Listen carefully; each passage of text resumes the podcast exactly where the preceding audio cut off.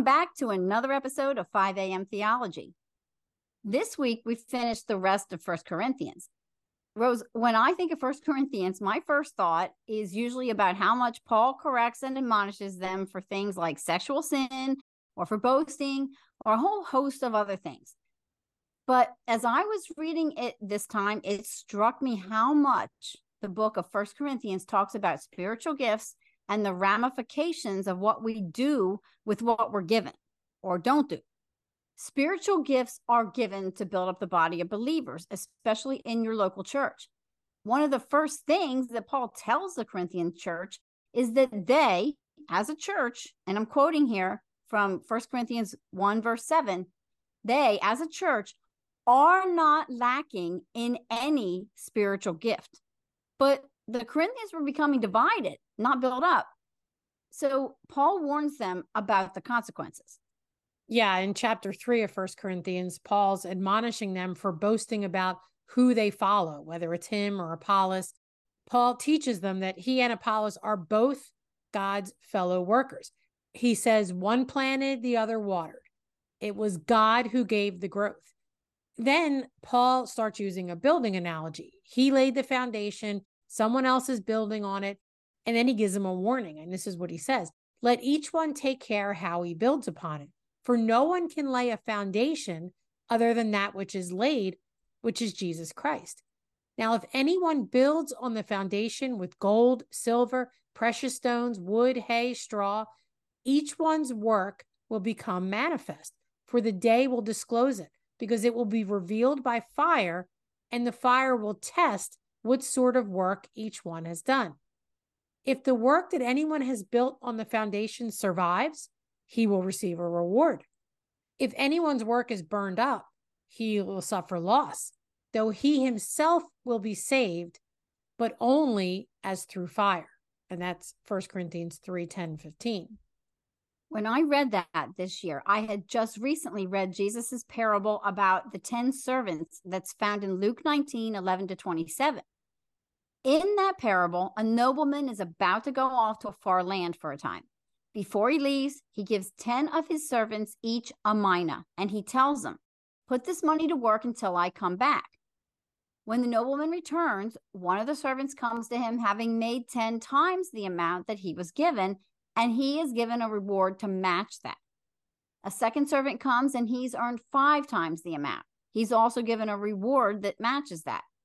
And a third servant, I call him the gift waster, comes and he's done absolutely nothing but wrap up the mina that he was given in a cloth and hidden it away. He's not used it to increase the nobleman's money at all. He is still saved in this passage. He's he's not cast out into the place of weeping and gnashing of teeth but he gets no reward when his master returns. And the original mina that he was given is taken away and given to the one who has earned 10 more. And Rose, that just echoed to me this passage from First Corinthians so much. Absolutely. When I was reading it, I was thinking of the parable and the one of the talents too. God chose to use us sinful, unworthy people to build his church. He didn't need us, he didn't have to choose us, but he did. And it's a privilege for him to choose us to do it. Paul describes himself and Apollos as hungry and thirsty, wearing rags, homeless, persecuted, the scum of the earth, the garbage of the world. But they kept pushing on to serve Jesus. For us to waste what God has graciously given us will lead to judgment at the last day, not the judgment of hell. We're not going to be condemned to hell if we're truly saved, but we are going to be judged in regard to reward. And this has been debated by lots of Christians. We aren't sure what this reward is, and we're not told in the Bible. And it's not really something that we should speculate on. That shouldn't be our motivation, is what I want to say. Nor should having people like us more. Those are two common thoughts that crop up when we serve people. I want people to like, I'm going to serve so people like me more, or I'm going to serve for a reward. Both of those are wrong ways to go about it right not the reason we should use First corinthians 4 verse 5 tells us that when the lord comes he will disclose the purposes of the heart then each one will receive his commendation from god so if those are your reasons, you're going to be found out. You're you're already known, in fact.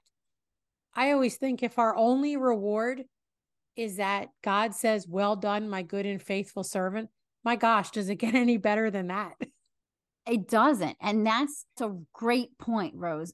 And the other thing I think of is the parable about the the unjust manager. And I think to myself, when Jesus talks about that, he talks about he's talking about people who we bring to the Lord, who, right. who we've witnessed to and who who were saved. I agree totally with what you said. And I think the next best thing would be to have these people that we knew somehow in our lives or met or just passed on the way somewhere there in heaven when we get there. Yeah. And them say, God used you to get, I mean, that, mm-hmm. that is, you're right. Like they're both unbelievable rewards. We, gosh, what else do you need? I know God alone is enough, but we don't know. And we don't no, know what this reward is. We don't.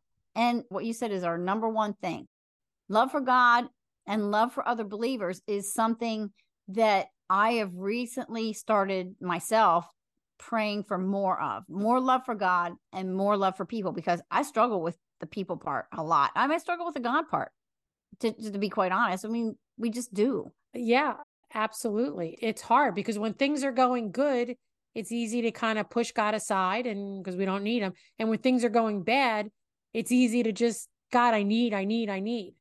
So yeah, yeah I, I think you're absolutely right, Chris. I think it's a struggle we all face at times.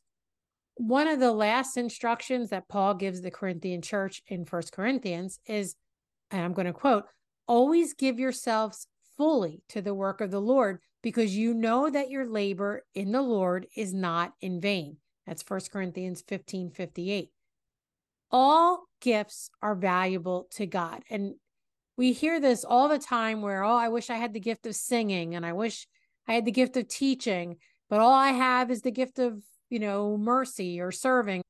First of all, there's gifts that we all have to have, whether we're good at them or not. But there's no gift that's less important to God. We're all part of the body, whether you're a toe or a leg, it doesn't matter. Most of us also have other things besides our spiritual gifts that we can use time, talents, money. Use it. Absolutely use it. I love to quilt. I love to crochet and things like that. It's not a spiritual gift, but there are certainly a lot of ways I can use that to serve God and use it for eternal purposes. I totally agree with you. And we're saying this to encourage you and ourselves to do what we can to serve others and especially in the local church. This spiritual gift stuff is for building up the local church body. And there are consequences when we don't. So rose here's a challenge for all of us this week and that's do something. Pray for one person or one family that's in your church. Fill a slot to make coffee on some morning offer to help put together VBS next year. Can't use your gift of teaching because of other responsibilities that God's put in your life right now? Well, fill in doing one time things for this period in your life. Help in the nursery once in a while or help clean up after a church dinner. Think outside the box. All of us can do something for our fellow brothers and sisters in Christ that we worship with.